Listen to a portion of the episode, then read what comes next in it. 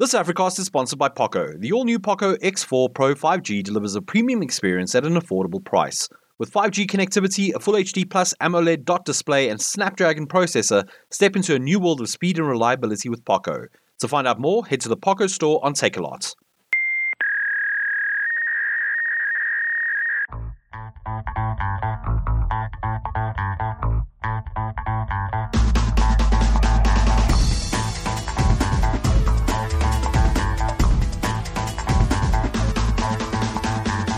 Hello, everybody, and welcome to another edition of the Africast. My name is Brendan Lotz, and joining me as always is Clinton Matos Hello again, everybody. and Robin-Leigh Chetty.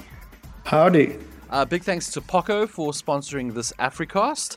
Um, how cold are you guys? Because it is freezing where I am. Yeah, it's uh, it's not a good time. It's every time I'm in the middle of summer, I think, oh god, I wish it was, I wish it was winter. And every time I'm in the middle of winter, I think, oh god, I wish it was summer. So yeah, I am freezing and uh, not a happy chap. Yeah, and with load shedding, not a fun situation. How are you doing, Mm. Robin? I am like Jon Snow on the wall. On the Watching. wall. Yeah. Hey, they're making a series about that guy. Uh, well, they're going to do something. That dude is well, isn't he? I'm sure he's, he's playing Black Knight or something like that. Yeah, Anyway. Black Knight in the MCU. Okay, right. So Let's get into the news. Clinton, you've got some information about Into the Breach. This is an old game, though. Yeah, this came out quite a while ago from the same people who made FTL. That's probably the game that they are most known for. But uh, Into the Breach came out. I thought it was fantastic. Uh, I think I gave it like a 10 out of 10. I really enjoyed my time with the game. Um, but we really haven't heard anything about it at all. I mean, the game came out in 2018 and it's just been kind of silent. Man, that was four years ago already. Where does the time go? So they have announced a new advanced edition of the game, and it is not just here's some more content for the game. A lot is coming along with this, including a port for Netflix, yes, the streaming service, a port for the streaming service, and a physical edition. So let me run through it quick. As always, uh, everything we mention will be in links at the bottom of the story. So, what is the advanced edition? It adds in five new mech squads and nearly 40 new weapons. So that's a lot of stuff. Uh, a mech squad is made of three mechs, so that's 15 new mechs that you can play with.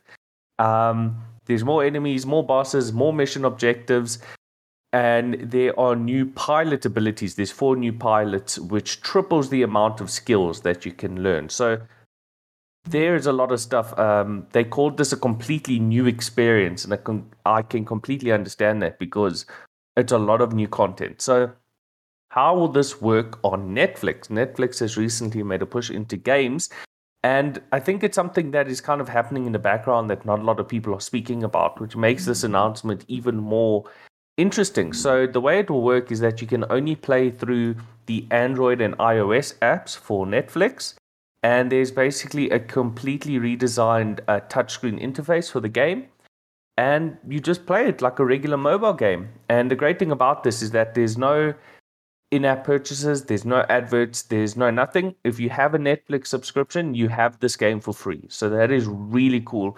I was trying to get a lot of people to play this game when it first came out, but they're like, ah, you know, I don't really like turn based games. What is this weird, like, tile based kaiju thing that you're showing me? So now that it's just included with Netflix, I think a lot of people pick it up, or at least I hope a lot of people pick it up.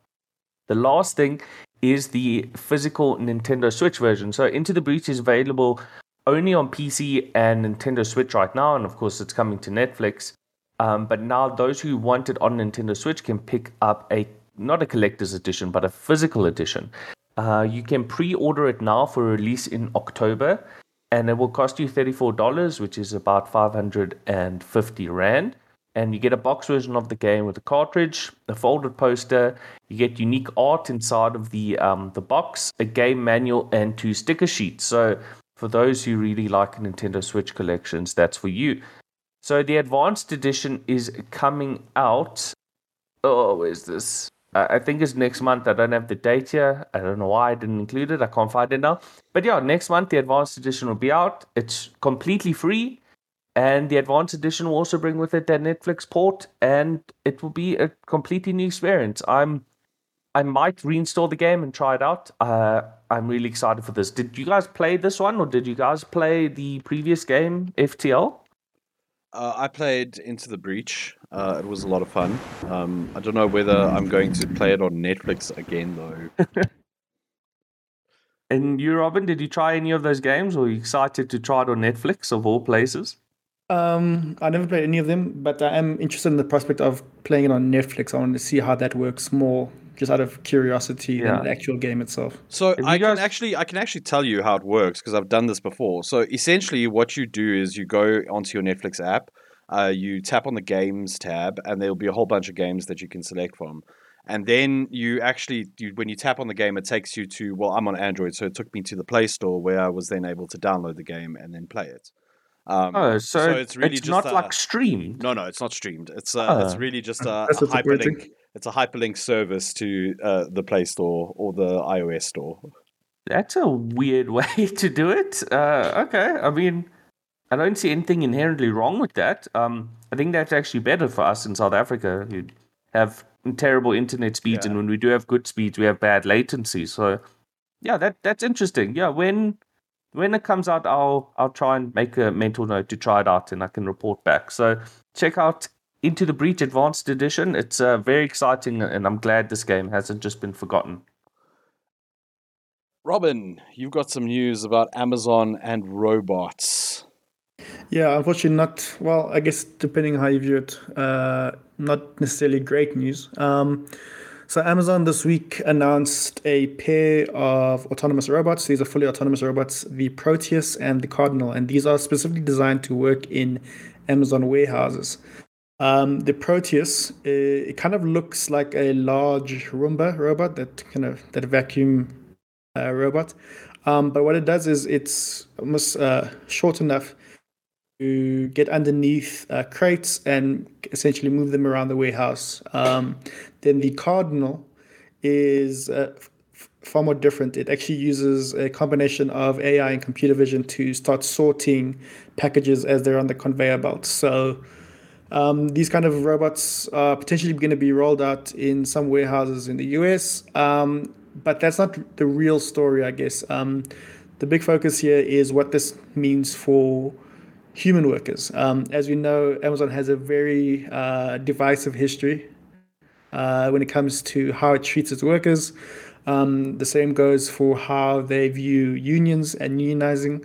Um, they're not a fan of it at all. Um, so it, it is kind of interesting to see what they're going to be using these robots for, as far as perhaps assisting workers um, who, as you know, have to deal with really um, almost uh, superhuman uh, requirements as far as how much they have to fulfill at, at one of these uh, Amazon warehouses in a day. Um, you hear horror stories about people having to kind of skip their lunches and pee in bottles in order to meet their specific quotas for the day.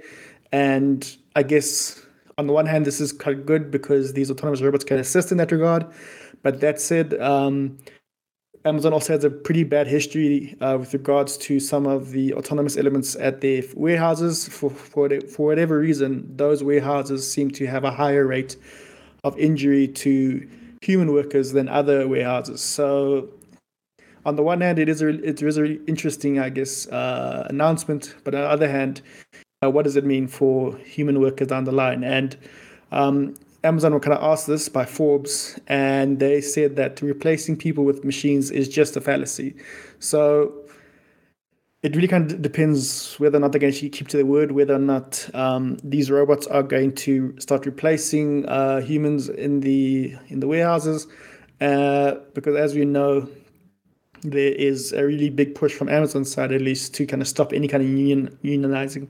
Uh, they're big on union busting, so yeah, it's it's one of those things where um, automation is one of those, uh, I guess, buzzwords for the past few years uh, that we've kind of seen sweeping through a, a myriad of industries. Um, Amazon looked to almost be kind of leading the way in that regard with their warehouses, and now with these newly announced uh, robots. But yeah, uh, at what cost will it come to the kind of human workforce that are at the companies at the moment? I don't know if you guys saw this, but um, it, just a day ago, a few days ago at this point, uh, there was an internal memo that got out, and Amazon was saying it's worried that in about two years it will run out of workers because they have such a high turnover rate because people quit because the conditions are so bad that they're worried in two years they'll have no employees. So it's very interesting that this robot news comes out just as that internal memo leaks as you know maybe they're looking hey we're running out of employees. Let's just uh, let's just get robots in here. I love how they frame it that they're running out of employees, not that uh, we are paying people so poorly that they are forced to quit. yeah it's uh, it's horrible. Oh the stuff i want to say but that will get me sued. Um yeah amazon does not seem like a good company. Maybe if they paid the executives less they could afford to pay everyone else more but that's a that's a problem with every big uh, company, not just Amazon. Well, it will be interesting to see because apparently they're shopping around for space now. There was that development in River Club in Cape Town mm. that's uh, kind of uh, been halted uh, thanks to legal action. But it looks like Amazon is shopping around for another, re- uh, I guess, locations to set up their factories and warehouses. So yeah, it will be interesting to see what they do there.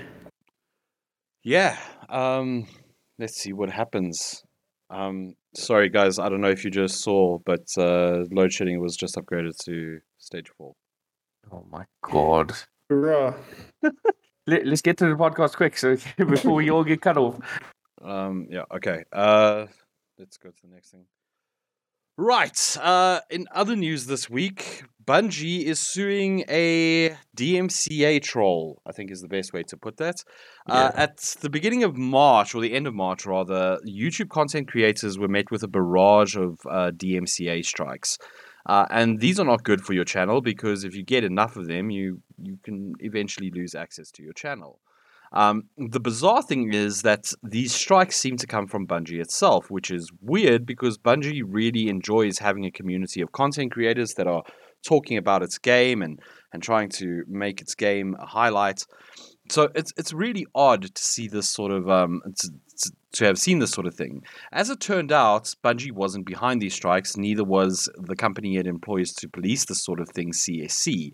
And a new lawsuit has revealed the details behind this incident, and it is absolutely crazy. So it turns out that the person who was behind these, or allegedly the person who was behind these DMCA strikes, was a Destiny 2 content creator going going by the name Lord Nazo. Um, their real name is Nick Minor.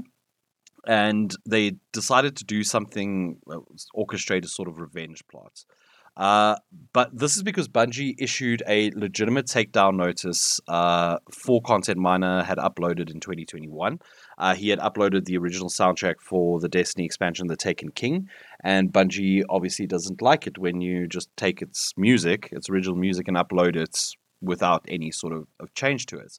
Um, so they issued a, a, takedown notice, and rather than deleting it, Minor left it up uh, until YouTube itself deleted it. Then in February, Minor once again uploaded uh, tracks from the Destiny 2 soundtrack, The Witch Queen, um, and he wasn't allowed to do that. After both incidents, Minor created fake Gmail or set up Gmail accounts uh, that were meant to imitate the syntax of CSC email addresses, and he became he began filing illegitimate uh, takedown notices.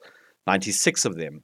Um, the lawsuit reads 96 separate times Minor used his fake CSC Gmail addresses to exploit the hole in YouTube's DMCA process security that allows anyone at all to claim to be representing a rights holder for purposes of issuing a takedown.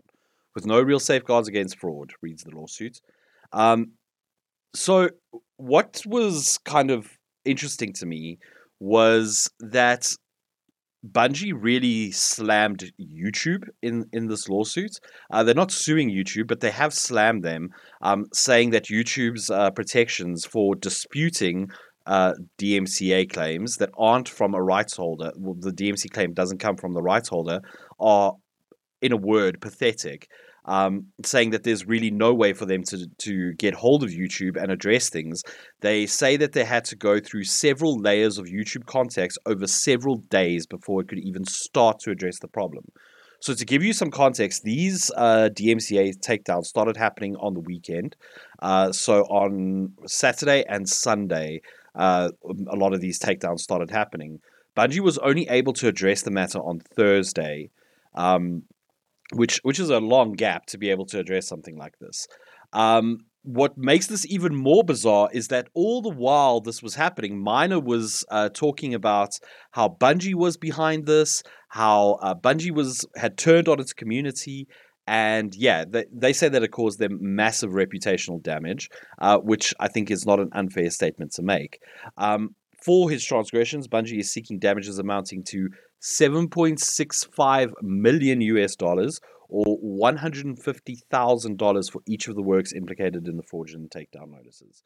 Um, so yeah, this is a this is a pretty big deal, and this content creator, um, rather than getting the revenge he thought he was going to get, he's now going to get nothing except a big fine.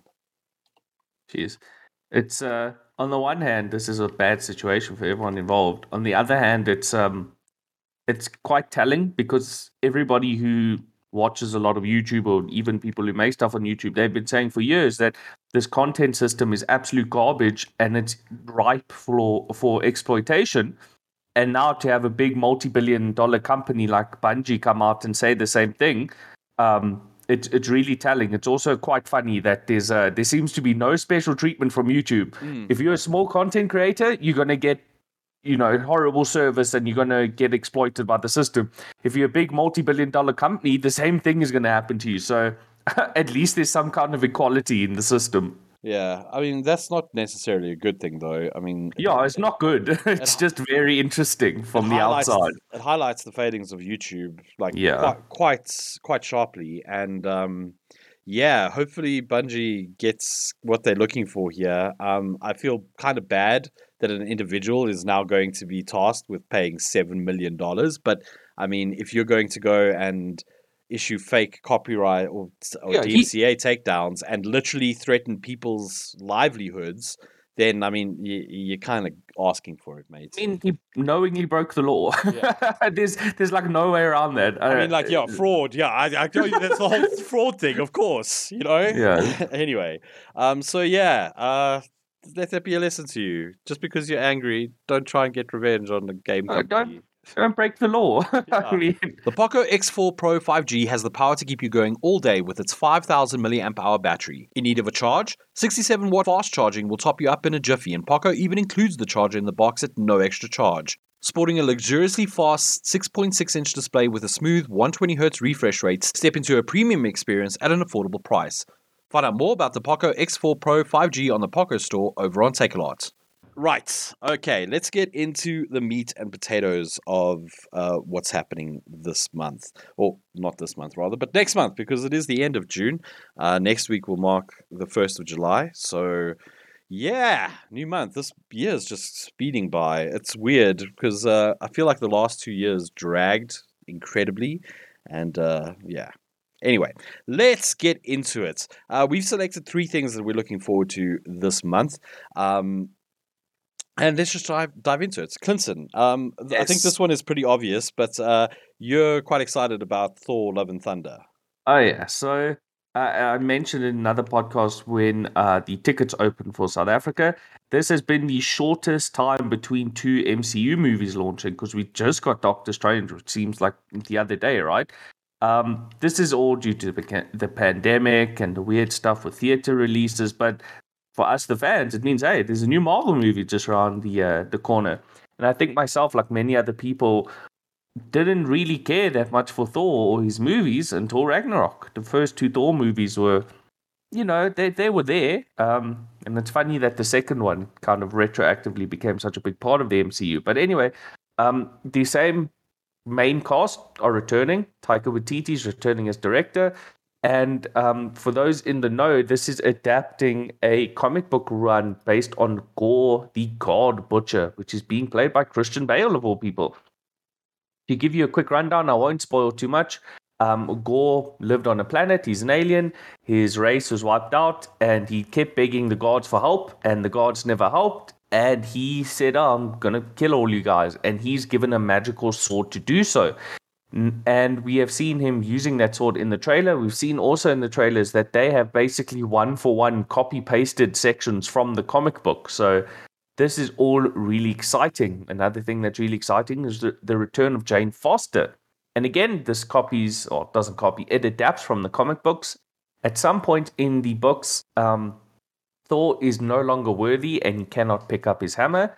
And a mystery woman picks up the hammer and becomes the new Thor. And eventually, at the end of the comic arc, we find out that Thor was actually Jane Foster. And I think this comic has been out for like a decade, so I just want to I want to spoil a bit about it. Um, basically, it's revealed that Jane Foster actually has cancer and she's dying. Um, and the the hammer isn't curing her anything, but when she has the hammer, she is Thor, and she has all the powers of Thor. So it seems like, uh, much like Ragnarok, they are taking uh, several comic book arcs and they're kind of just compressing them and all putting them into one movie. Is it all going to work out? Who's to say? So it is coming out on 7th July. Um, so it's not long now. It's um, not next week, but the week after that. Uh, I just want to ask you guys quick are you excited for this one? Did you care about Ragnarok? Do you care about Thor at all? Do you care that Jane Foster's coming back? Uh, so I care about Thor. I enjoyed Ragnarok. Um, uh, I'm not sure about Jane Foster coming back though. I'm not sure if I'm going to. Basically, because I I haven't seen her since what was it the second Thor movie? Gosh, I think that was it. So something happened. I can't remember the specifics, but something happened that made her unhappy with the MCU. I think it was the way her character was treated. So Yeah. we haven't seen her for a while. Um, not for any like story reasons, but it seems for real life reasons. Um, so yeah, we haven't seen her for a long time. So this will be her big like triumphant return to the MCU. Yeah, I don't know. Um, I'm on the fence still. Um, so obviously I enjoyed Thor Ragnarok. I enjoy everything that Taika Waititi does.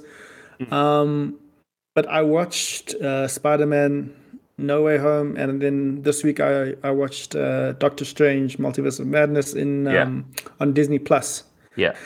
And I don't know, both were a bit underwhelming uh, for me. So I'm hoping uh, that it's not going to be a, a third time that I am disappointed. Yeah. Um, but I'll, I'll give Taika and uh, Chris Hemsworth and all his muscles uh, the benefit of the doubt. Yeah, I think people really, they really like Taika. Um, Yeah, I've he- never seen a a Marvel movie director do so much press for their film. It's usually the actors. This guy is all over the place as far Yeah. as promoting this film goes. I mean, he Um, is also in the film, isn't he? Yeah, yeah, Yeah, he Korg. voices Korg, and Korg. It, it's quite funny because Korg, when they first introduced him, he kind of seemed like a not a throwaway character, but kind of a comic relief character Yeah. you don't really see in follow-up movies. And then they were like, "Yeah, he, he's in all of them." I think it's because um just because of fan feedback. I don't think he would have returned so many times if uh, he wasn't so beloved. So Yeah. yeah, really excited for this one. Oh, and for people wondering about uh, Mjolnir, Thor's hammer, um, if you haven't been keeping up with all the Marvel movies, it was destroyed in Ragnarok. Um, how Jane Foster now has the hammer, uh, we're not sure. That is something that will be revealed in the movie. That being said, um, in the trailer, you can see that the hammer is all destroyed and beaten up, and it, it basically looks like it was glued back together, which is quite funny. Um, I don't know if they're going to explain it like, oh, she went went on a vision quest and put it back together with a magic, you know, blacksmith or something like that, or or they're just going to be like, yeah, I put it back together with some super glue. Uh, either one will be quite funny. It will also be hilarious if after Thor got his butt handed to him by Hela in Ragnarok and got his um, hammer destroyed, if he just left the pieces on the ground in Norway or wherever that scene was, um, it would be a very Thor thing to do to be uh, to leaving. Oh my god, I can't talk. It would be a very Thor thing to do to just leave a, a weapon of mass destruction on the floor um, in a different country. So yeah, that's Thor: um, Love and Thunder. It's coming out on the 7th of July, and we'll be seeing it. Hopefully, we'll have a review either ahead of time or on launch day. Right, Robin, what you've got for us? Um, yeah, so my pick is Nope. It's the latest film from Jordan Peele. Um, I'm cheating a little bit. Um, the global release is the 22nd of July, uh, but I've just checked out Ster and they say it's TBA, um, and they are kind of putting in the, in the window of 19th of August. So it could come out in South Africa later than it does in some other parts of the world. But regardless, I am really interested in watching this film. Uh, kind of Jordan Peele kind of won me over with. Uh, with- his films in the past. I really enjoyed Us. Uh, and uh, I guess I really enjoy his films for purely for the fact that um, they obviously is a horror element. I'm not really a big horror fan, but I do like the, that there is some kind of commentary or some kind of allegory behind the films. Uh, the same thing goes for Get Out. Um, and I'm not sure if you guys have watched either of those films. Again, I don't think you necessarily have to be a big horror fan to enjoy them. Uh, they aren't necessarily uh, I guess, quote unquote, like typical horror elements to it. Um, um, but yeah, uh, I'm really looking forward to Nope. Um, I don't want to give too much away as far as the storyline goes, but uh, basically, I believe it's set in the early 2000s. That's because it focuses on a, a family of uh, horse ranchers who provide horses for uh, films. And one of the films I think they worked on was uh, The Scorpion King, the very famous uh, vehicle for Dwayne The Rock Johnson uh, in the early 2000s. Um, and they essentially, everyone in this area experienced some kind of event. I think it's aliens. I'm not too sure yet. Again, I don't want to try and give too much away, but um, it looks like there are some really strange happenings, and this kind of family are kind of in the center of it for some reason. And yeah, it looks really interesting. Uh, like I said, Jordan Peele's won me over several times for his previous works. Uh, yeah, I'm looking forward to seeing it. So apparently, the reason it's called Nope is that it stands for not of planet Earth. Mm, yeah. So I think aliens are kind of like a foregone conclusion. I think that's definitely what the um what it's going to be focused on. Um, I I watched Get Out. I haven't seen um Us. Um, there's no reason that I haven't. I, I just you know haven't had the time. Um, uh, yeah, I think at least Get Out. I don't think that's really a horror. I think it's more of a suspense um, movie. So, like you, Robin, I'm not the biggest fan of horror. So, I'll definitely be checking this out. It'll be interesting to see when it's available in South Africa. Yeah, I'm not too sure why uh, we get it so late. I remember I watched Us in the cinemas, uh, and I'm, I'm speaking anecdotally here, but it was um, really weird because halfway through the film, this guy walked into the into the cinema carrying a briefcase, like a large briefcase, and what? literally everyone in the theater turned to their left, clocked the guy, and watched him all the way until he got to his seat. And yeah, it was it was really odd to, for that to happen during I guess a horror film. Uh, people were a little bit on edge uh, because of that, but luckily nothing happened after that. But yeah, I'm not too sure why. Um, we would get it uh, essentially a month later than the rest of the world, especially yeah. when Us was released pretty much the same time as the rest of the world. But anyway, yeah, just went to watch it regardless. Cool. Uh, I am a fan of horror, and that segues nicely into a Netflix series that's arriving on the 8th of July called The Longest Night. Uh, it's a it's set in a psychiatric prison called Monte Baruca. I- am sorry if I butchered that. It's a Spanish language series, um, so much in the same vein as Money Heist. Uh, and this looks interesting because I think we've kind of noticed a trend with Netflix stuff is that everything that comes from outside of the US tends to be of a better quality. And uh, yeah, so this takes place in a psychiatric hospital. We don't know much about it. The trailer is really creepy. Um, and yeah, it, it, I just love stuff that's set in psychiatric hospitals. Like, it, it's just a really creepy setting. Um, and yeah, uh, so some of the people that will be starring in it uh, is um, Alberto Ammann, uh, who played Pancho Herrera in Narcos and Narcos Mexico um, as well as Luis Callejo, who uh, starred in Below Zero. Um, so, I mean, like, I- I'm not going to lie, I don't understand Spanish. we're South Africa, we don't really speak Spanish here. Um, I, although people in the US might might know it like the back of their hand. Um, but I'm just interested to see another uh, foreign language, in inverted commas here, um, series from Netflix that's not something that you would that you would expect to see, right? Like, I mean, we saw uh, Squid Game last year, which was possibly the best thing that Netflix has ever produced. Um, and it was incredible. The success of it was amazing. So I'm really excited to see this, especially like Money Heist. Money Heist was so so good. Um, and yeah, I'm I'm keen to see what what this what this is about. Um, as I mentioned, the trailer is really really creepy. Um, we kind of see a man looking at a clock, see somebody like beating some people.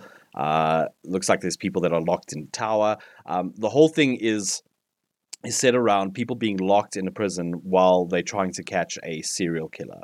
Um, so it should be really intense. It should be a lot of fun. Um, and it's releasing alongside two other horror and sci-fi sort of uh, thrillers. Um, that's the Russo brothers, The Gray Man, and uh, the the series reimagining of Resident Evil. um, which I don't know. Like I was gonna put Resident Evil on this list, but then I realized that I've watched so much Resident Evil stuff in my life that I really just don't want to watch anymore. So um, yeah, The Longest Night uh, on Netflix on July eighth.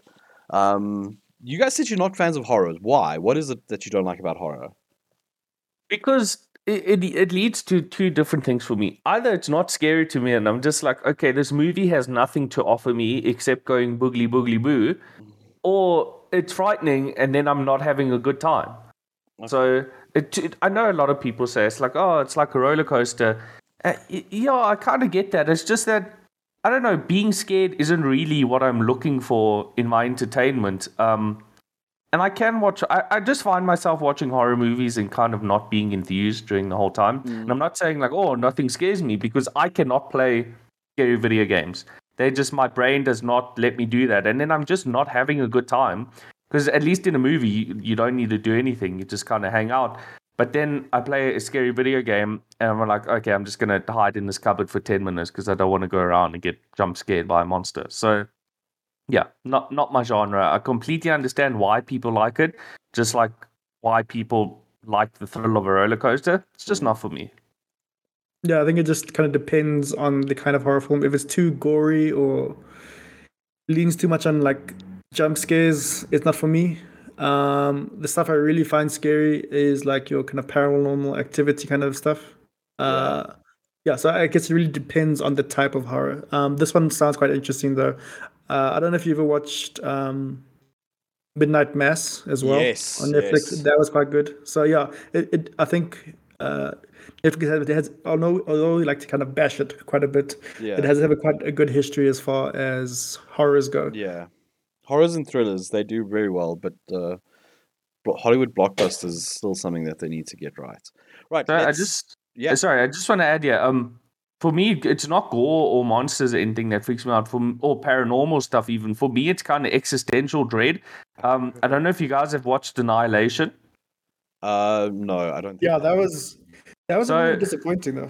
Well, well, regardless of what you think about that, there's a scene near the end. I won't spoil it. That takes place in a um in a lighthouse, and the stuff that happens in that lighthouse is the legit, legitimately the most disconcerting, upsetting thing I've ever seen in my life in a movie. So that's the kind of stuff that freaks me out. I'm I'm really fine with monsters and gore and paranormal, but the existential stuff, like at the end of um, Annihilation, that thing really ifs me up.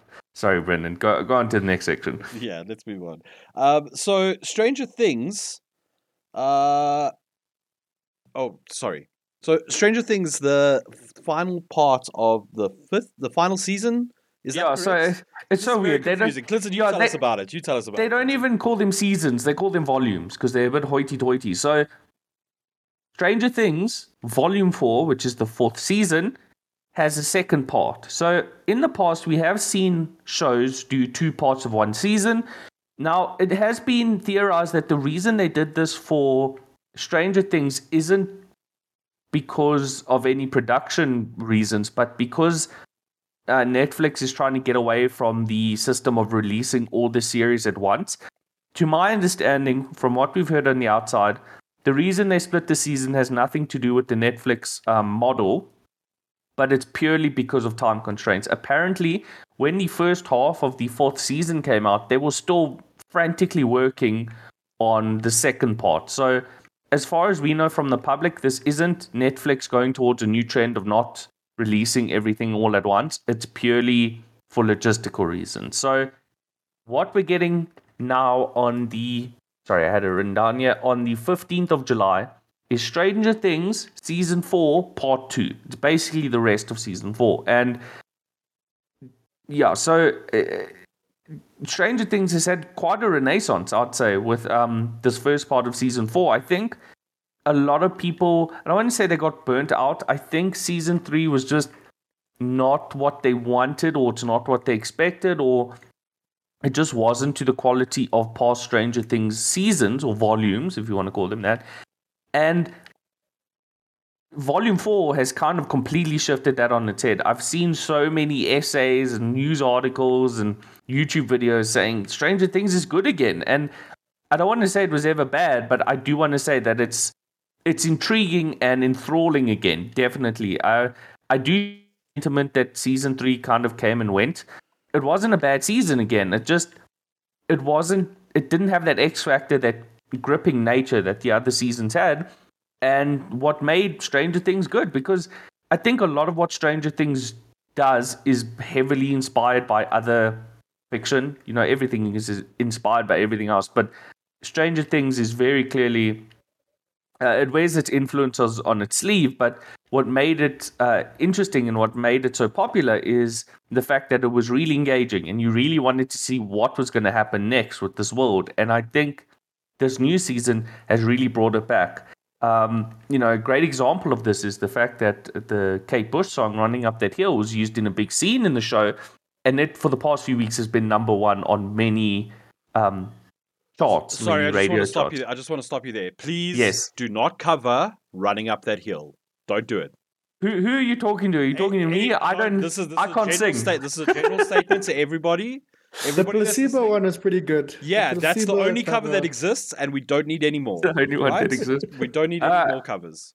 Carry well, on. I mean, it's been so popular. I'm sure there's. I thought you mean like just like independent musicians. Don't don't don't cover it at the bar you're playing in. Anyway, um, so I'm going to speak for myself now. I really do agree with people who say um, that this is a massive return to form, and this is surprisingly gory. You know, speaking about that, uh, I think some people classify Stranger Things as horror, um, and this this one really leaned into the body horror. I don't want to spoil it for anyone who hasn't seen it, but it was quite shocking what they chose to do, especially because I think this show has a rather low um, uh, age rating. I can't remember what the exact age rating was. I mean, they made a Lego uh, Lego set based on Stranger Things, so I mean, it is somehow um, targeted towards kids. So I was a bit shocked by that.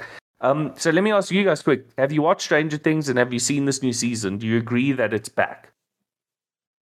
So I have watched Stranger Things. I haven't watched the new s- uh, season or the final season, uh, purely for the fact that season three kind of, I guess, soured the Yeah. franchise for me. Um, but now I've heard good things about it. Uh, I have luckily kind of tried to kind of stay away from spoilers, so I'm going to wait for the second part to be available, and then I'll kind of binge everything at once. Yeah, yeah, no, hundred percent. I can, like I've said a few times now, I can attest that it's definitely back to what made it so good. And you, Brendan? Um, I watched the first season and didn't watch anymore Ah, because okay. so sorry, excuse me. The the reason I stopped watching it is because it I watched the first season I was like this is it. This is just Stephen King's it. And uh, it just it lost me from that point onwards. Yeah. And yeah, No, I, I can understand that. Yeah, I and think like if I like I know that sounds harsh, but like it is one of the first horror movies I ever watched. It freaked me out, and I absolutely loved the remakes. Um, so yeah, I don't know. For me, it was just I don't know. I'm not a, I'm not a fan. Yeah, hundred percent. What's funny is that a lot of uh, the child actors from Stranger Things were actually in that It remake. Yeah. which is uh, they're, they're going to be in. Uh, they're actually like all adults now, which is hilarious. The show's been going on for so long that they're like, oh, let's get some cute little kids, and now they're all adults. Um, but that's neither here nor there. Um, yeah. So for you, Brendan, I I wouldn't say jump back in because I think if anyone who watched the first season and didn't, you know, get on board with what it has to offer, I Mm. don't think four is doing. Four is a return to that formula. It's not like it's doing new stuff to bring in new people. It's actually a return to you know original original Coke. It's bring it's brought back the old formula. So for you, Brendan, I wouldn't say give it another chance, but for you, Robin, I, I think you you're already on board and you're going to come in. So I'm very excited for this. Um, uh, I yeah, I'm a complete convert. Like a lot of people, season three, not really my jam. Season four, they really brought it back. I'm excited to see where this goes. They this might be the last ever Stranger Things. Um, it's a bit loosey goosey right now. If it is the last Stranger Things, I'll be fine with that because I think it's season three didn't meander. I think that's another reason why people don't like it because it wasn't as tight as previous seasons. But if this is the last season and they, the second part of it is as good as the first, I'll be happy if this is the last Stranger Things we get. And everybody can check that out, like I mentioned, on the 15th of July. It's all on Netflix. Cool, Robin. You got uh, James May. Something with James May? He's still making content. Yes, my favorite member of uh, Top Gear and uh, I guess the Grand Tour as well. Um, so he's got a new series coming out. Uh, it's called James May, Our Man in Italy. Uh, it's coming out on the 15th of July on Amazon Prime Video. Um, and yeah, like I said, I'm a, unabashed uh, James May fan. I like everything he does. Um, he also did a, a similar kind of uh, travel series for Prime Video called James May, Our Man in Japan. And not to sound too, I guess um, too uh, over the top about it, but uh, he was really able to kind of sub- subvert expectations in the kind of opening scene of the of the series. A lot of the time, when you watch travel series for Japan, uh, people usually go to the smack dab uh, in the middle of uh, Shin- uh, Shibuya Crossing, and they talk about Japan, about neon lit cities and technological marvels, and I guess the juxtaposition of traditional and modern, and blah blah blah.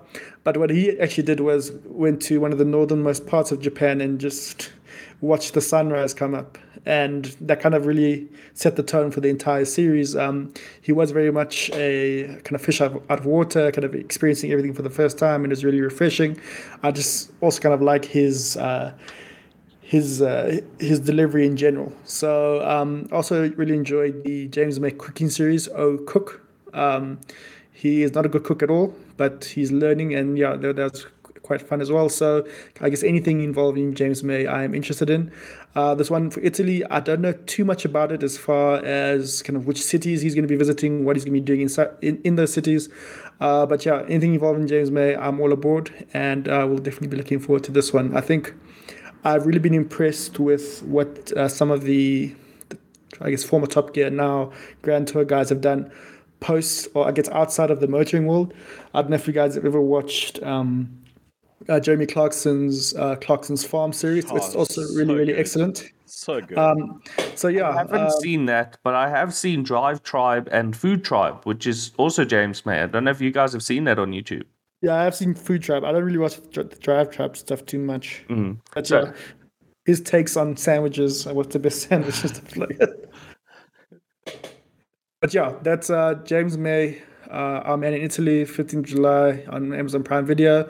We'll definitely be binging that when it comes out. I don't know if you guys are. I, I know that probably Prime Video is the one platform that we perhaps don't watch as much as the others. Mm. I think, with the exception of probably The Boys, um, Invincible, maybe one or two others. There's not probably a lot more that you watch on those on that yeah. platform. So this is something I'll be diving into. So I I really like um, the old Top Gear crew. Um, what are they?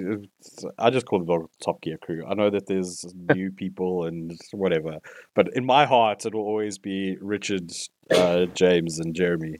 Um, so I like what they do. I especially liked like um, when uh, Richard Hammond used to do all those engineering things, and uh, but James May, like you, Robin, he's pro- probably one of my favorites of the trio because he's just he's just himself and he doesn't care what people think about him and i think that's a good life lesson for all of us.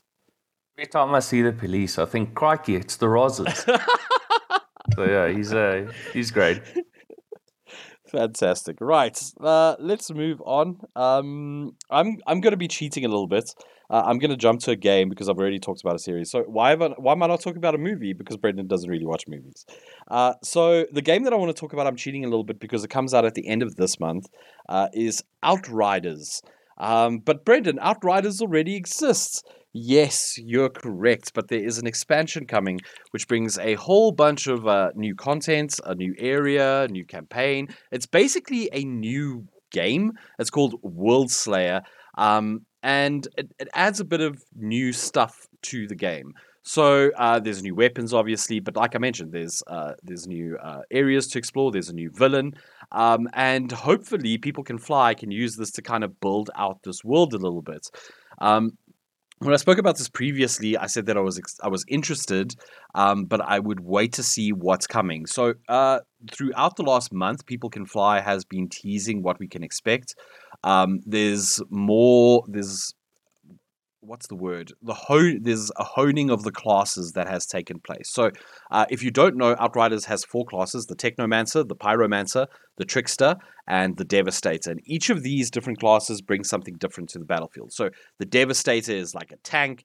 You manipulate the ground around you to deal damage to enemies. The tricks, the Trickster kind of runs in and out of combat, uh, deals damage at close range, and like runs around and hides in the battlefield. The Pyromancer as the name suggests, deals with fire.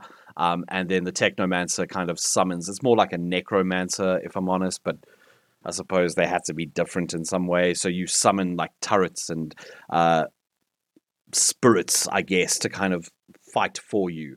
Um, but so the reason I'm excited about this is because I felt that the original Outriders game kind of didn't it didn't flop. It just kind of ended, and that was it.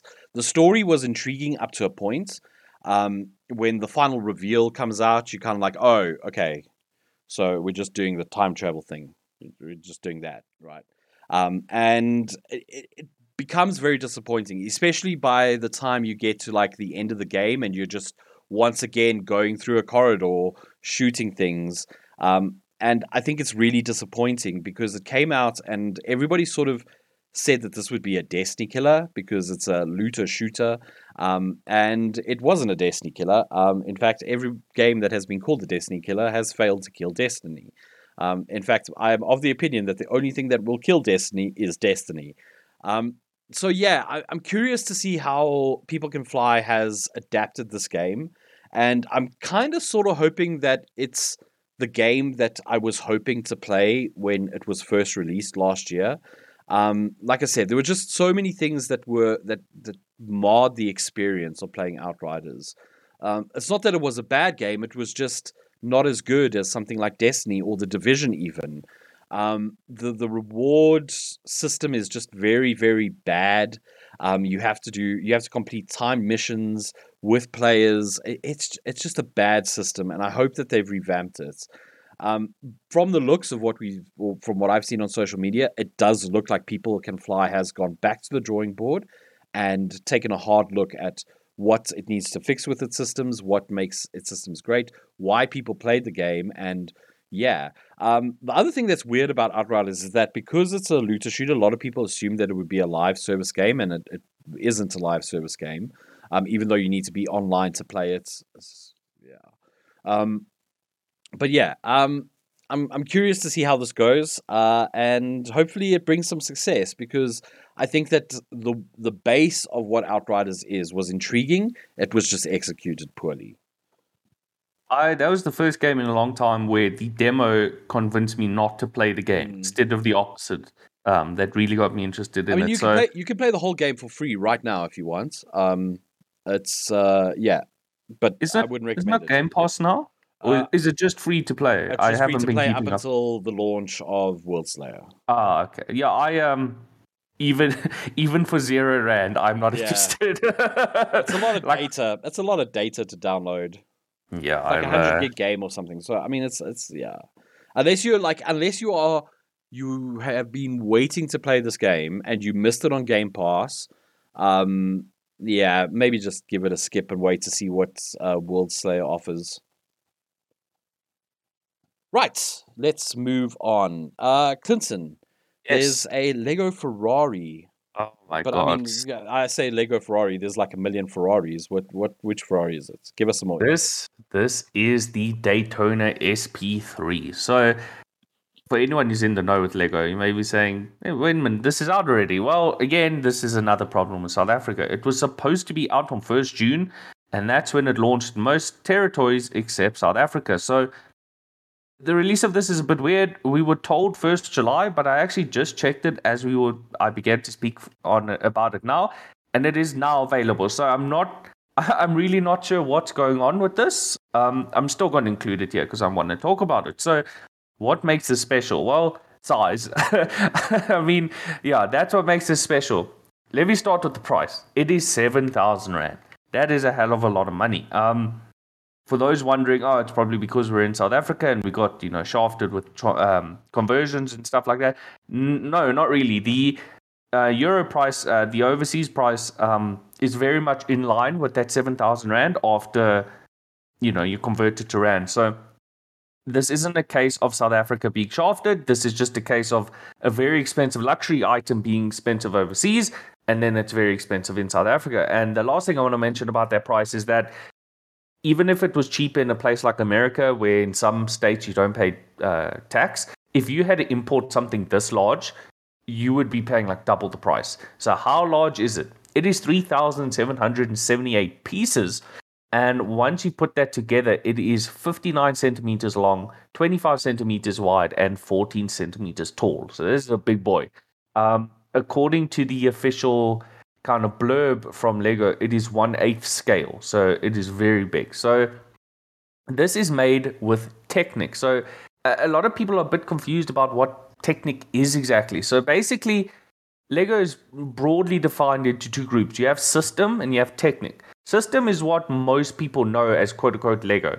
It is bricks and plates, right? Technic is based on a system of lift arms and axles. And the building experience between the two is very different. I think a lot of people who only know system, the bricks and plates, if they had to build something with Technic, they would be I w- I don't say they'll be confused, but they'll be a bit bewildered about how different it is and what it can do. The point of Technic is that you can build machinery that works. So with these lift arms and these gears, you can build work, walk, uh, working engines, and you can build you know mechanisms that move, and you can add motors. They even sell motors for these that allow them to be you know remote, uh, remote control. So even though this is based on Technic, unfortunately, this doesn't have that many functions. It has, um, I don't know what you call them, butterfly or suicide doors. It has a uh, moving engine and a gearbox.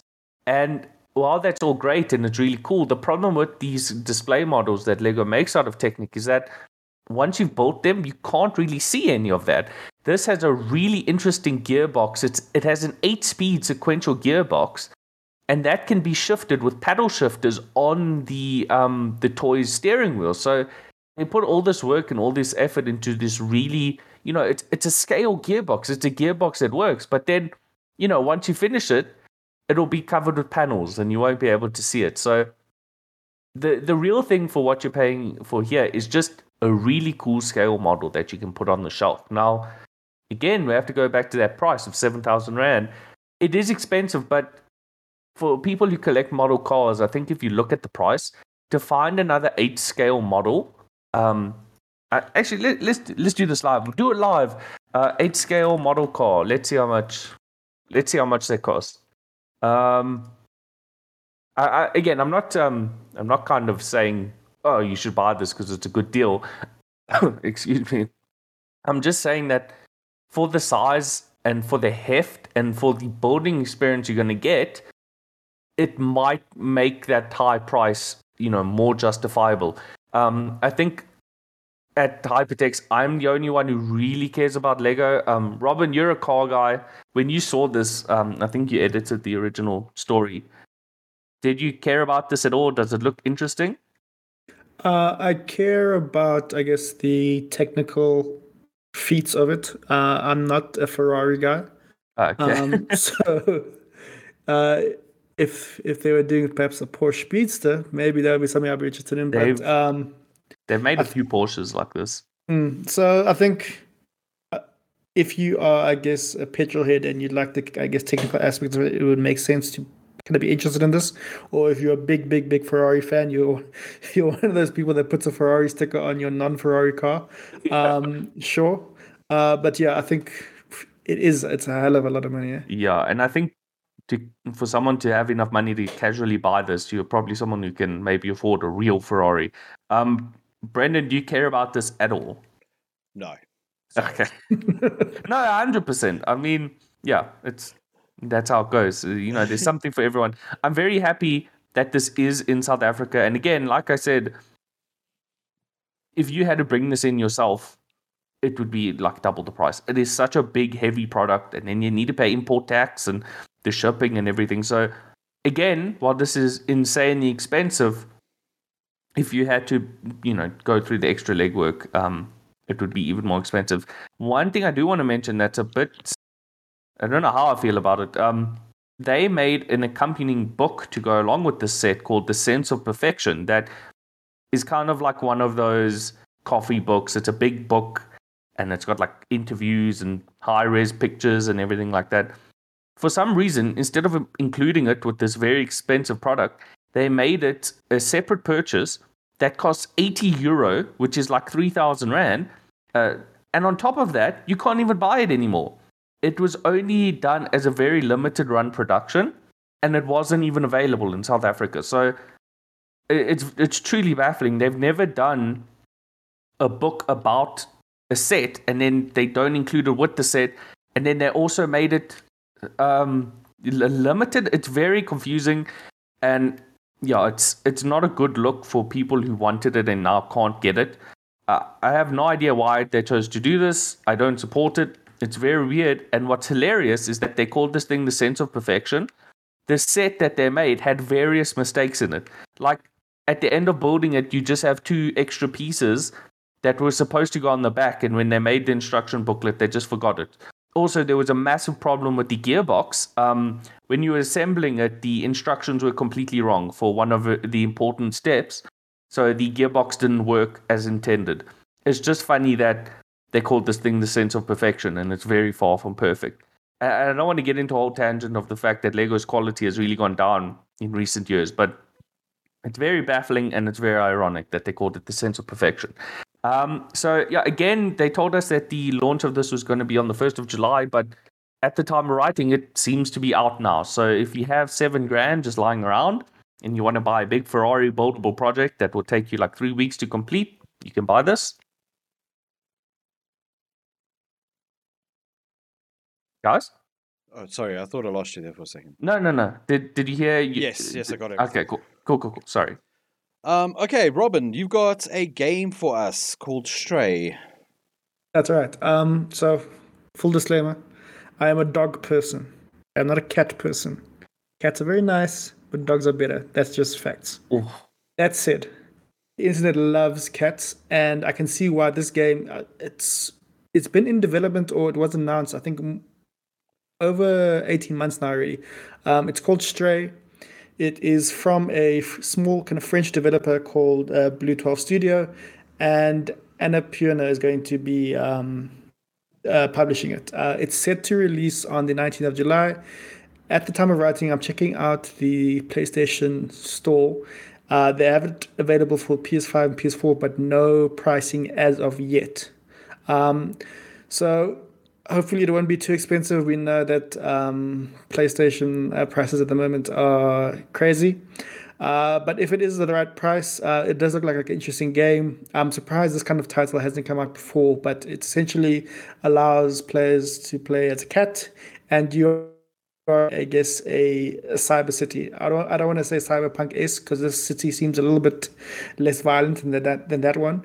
Um, but yeah, you essentially be able to explore the city from the perspective of a cat. Um, it looks like there'll be a lot of puzzle solving involved with it, uh, a lot of exploration. Hopefully, you're able to explore quite a bit. Uh, you'll hopefully get almost like a uh, Marvel Spider Man or a Assassin's Creed level of exploration to the city itself.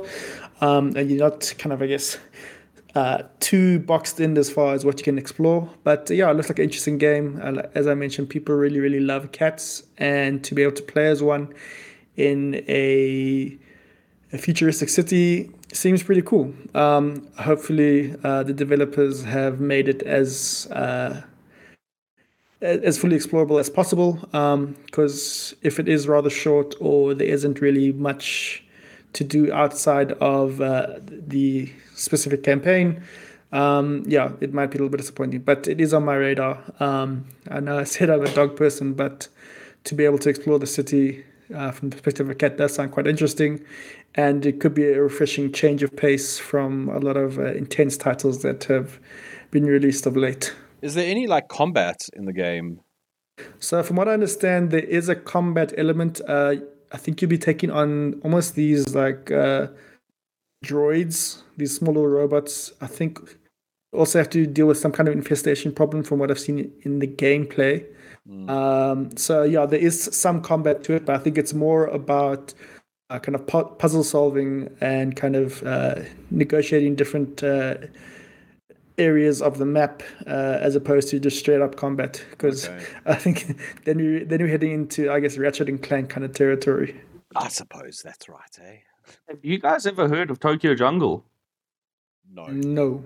Tokyo Jungle was a game on the PS3 where you played as a dog in a post-apocalyptic situation. Was it an MMO or was it thing? Yeah, I'm just thinking. Um, if is there an equivalent of this for dogs? And yeah, there was Tokyo Jungle. It released in 2012, and yeah, it was a PlayStation exclusive.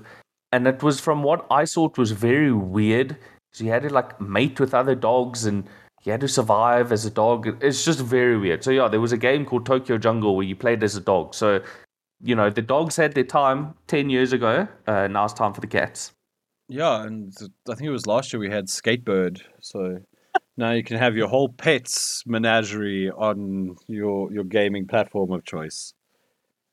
Right. Uh, last thing I want to chat about is um, I know I said I was going to talk about laptops, but I'm changing my tune because while we were talking, I realized something, um, and that something is that the whole month we have been talking, or there have been rumors and hushed whispers about NVIDIA's RTX 40 or 4000 series of graphics cards. Um, so these cards are expected to drop in mid July, uh, according to the rumor mill, um, and they will replace the 30 series. So this is the 40 series, and um, the thing that I want to highlight here is the uh, the madness that the rumor mill is uh, is generating at the moment. The the se- at the center of this madness is the AD102 GPU chip um, which is said to or rumored to have 18,432 uh, CUDA cores along with a 96 megabyte cache. But this is where things get a bit mad. Uh, the rumor is that this chip has a TGP of 900 watts, ladies and gentlemen.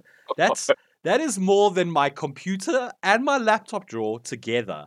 One GPU chip, right? So uh, this this is mad. This is just crazy, but it, it's increasingly looking like this may be the case. Um, and yeah, it's an absolute mad. So if we look at what's to come, so uh, so far the rumors suggest that there will be a RTX 4090, which will be using the uh, AD102 that I mentioned, as well as the RTX 4080, which will be using the same one. Then in September, oh sorry, that uh, the 4090 will launch in August and the 4080 will launch in September. This is all rumored, by the way. This is not confirmed. Um, uh, the RTX 4070 will then launch in October, and the RTX 4060 um, sometimes after, sometime afterwards. Uh, so if you are about to pull the trigger on a graphics card, um, maybe just wait another month and see what happens with Nvidia. Um, I don't. oh, As I mentioned, this is all rumored at the moment but these rumors from the sources that we are getting them from tend to be tend to hold water. Um, so yeah, RTX 4060 I think is the one that most people will be eyeing in South Africa, or 4070, um, just given the the price of GPUs at the moment. Um, I think everybody's going to be a bit more conservative. Uh, so that's October, and then probably November, December, some sometime around there. Um, yeah. Well, that being that being said, the prices have actually started to come down. Um, I have a 3060, and I actually got it for a very good deal um, through one of our trade partners. And now I see that the price I paid, which was very favorable when I got it last year, is now just the the regular retail price. And you can actually just through regular stores get the GPU for less than I did you know, you, it's just a regular store. You don't need to know anybody. You don't need to have a connection. You can just go out and buy it. So prices are coming down, but I'm not really excited for these because one, the the power draw you mentioned, and I'm not saying oh, you know, the planet and it's ridiculous. Yeah. I'm just saying that instead of doing any real engineering work to make these GPUs better, they're just like, oh, we'll just give it more power. more power that's not- more better. Yeah, that that's ridiculous. You know, imagine if it was cars. Imagine if a big automotive company came out and said, you know, instead of main, making this engine better, we just put another engine in it. What? So some, something I just want to mention is that because these are all rumored, right? We could be seeing a a chip that's completely unhinged that is meant for data center applications, right? yeah. Um, we that's what we could be seeing here because the idea of a 900 watt GPU is it's just madness. Yeah, I I mean- mean, yeah, Uh, you, your your power supply units that are that are a thousand watts will probably be struggling. Like what what do you need? Like a thousand two hundred watts to run a, a decent CPU, I- and then the rest is for your GPU. What's going on? I think on? the here? most the most that regular PSUs have is like one thousand five hundred, and even those are like hard to find or Yeah. are very expensive. And so that eh, you're leaving six hundred watts for your whole system, and if you have the money and the desire to buy a card like this. You're probably going to want a high-end CPU, and then can you even do that on a 1,500 watt PSU? There was a, a meme that came out a while ago that the uh, the next GPU would have its own power supply, and that wouldn't even be if they announced that that was real. I wouldn't even be surprised. It was like, yeah, that makes sense because you Yeah. guys are going insane. like i mean a friend of mine and i were talking uh, last week about this and we were saying like what are you going to do you're going to have to buy two power supply units how do you even power how do you even do that like like i understand but at the same time we were also talking about maybe these cards will be the death knell for like customized pc builds because it's becoming so expensive and with the advent of things like cloud gaming and game streaming um is there really a point to building your own PC anymore? I mean, for me, the only thing that's keeping me on PC for gaming is a mouse and keyboard. And even that's becoming less of a thing to like stick around for. So I mean, the latest generation of consoles is incredibly affordable and incredibly powerful to a point where I think most gamers are kind of like, yeah, this is this is fantastic. But am I going to upgrade my PC anytime soon? Hell no.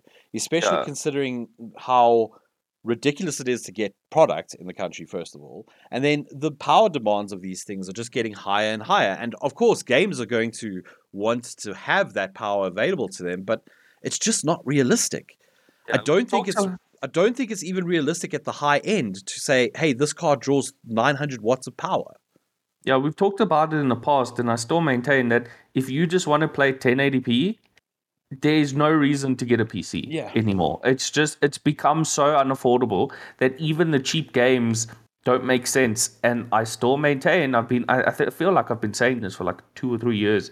If you just want 1080p gaming, you just need an Xbox Series S, the cheaper one, and you need Game Pass. And I don't see why anyone should get anything else. And uh, like you, Brendan, uh, the reason I haven't made that move myself is because I need mouse and keyboard because I have old man fingers, uh, thumbs that are becoming worse every day, and also because I have a PC right now, but I don't know what's going to happen if I wake up one day and my computer's just dead. Yeah. What am I going to do? I mean, it isn't sure to get struck by lightning or something, but if it gets too old that I can't play new games or something like that, I, I don't see why I would get another PC. If I had like a laptop from work that doesn't have a GPU, it would take a lot to get me back into PC because it's Yeah. just it's too expensive. I've been priced out of this hobby. Um, you know, talking about Lego and stuff like that, but that's a that's another thing. Yeah, so I, I've been priced out of this hobby, so yeah, I'm just riding my PC, and every day I switch it on. I'm like, oh, please don't, uh, please don't be Please broken don't today. don't crash. Um, Robin, you like the Lego for Brendan. You don't care about any of this, do you? Uh, I wouldn't say not care. It's just um, it's not a world that I exist in.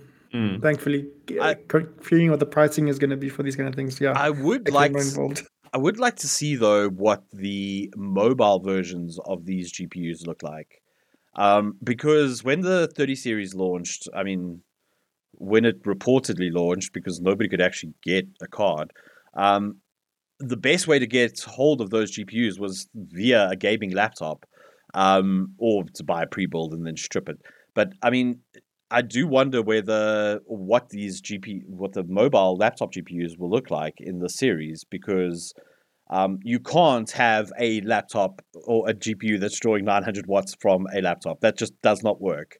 Um, because then it's Run not a off the battery for two seconds. Yeah, it's not a laptop anymore. Then you've got a desktop, a slimline desktop. So, yeah, uh, we'll be keeping an eye on this throughout uh, the month of July. Um, as I mentioned, it's expected that these will be announced uh, in uh, mid July. Um, and then launches will cascade from September or from August onwards. Uh, starting with the the big boy, the 4090, down to the 4060 at the end of the year. And then, of course, I'm pretty sure NVIDIA will launch a 4050 Ti and then Ti versions of all of these cards. Um, so the next two years seem to be sorted for NVIDIA in terms of GPUs. Um, and that's going to wrap it up from us, I think, for this week. It's been a bit of a long podcast. Um, but yeah, uh, stage four load shedding all weekend this weekend. Thanks so much, Eskom. We appreciate that. Uh, but we uh, we don't really. Um, we do appreciate though Poco sponsoring this podcast once again. Uh, be sure to t- check out the Poco store on takealot.com. And yeah, from myself, Brendan Lodge, cheerio from Clinton Matos. Bye, everybody. And from Robin-Leigh Chetty. Stay warm, everyone. We'll see you next week. Goodbye. Bye. Cheers. The centerpiece of the Poco X4 Pro 5G is the camera array. Featuring a 108 megapixel main snapper as well as an 8 megapixel ultra wide and 2 megapixel macro cameras on backing vocals, your memories will look better than you can remember. With a full charge taking just 41 minutes, the Poco X4 Pro 5G is designed to give you the most without breaking the bank. Find out more on the Poco store on Takealot.